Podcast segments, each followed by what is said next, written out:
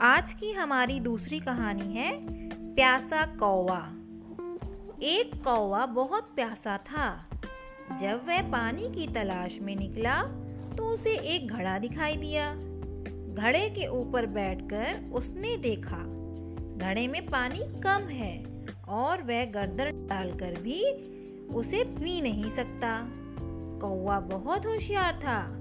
उसने एक तरकीब सोची उसने पास पड़े हुए कंकड़ों को अपनी चोंच से उठा उठा कर घड़े में डालना शुरू कर दिया। कंकड़ डालने से पानी ऊपर तक आ गया। कौवे ने ऐसा करके अपनी प्यास पानी से बुझाई।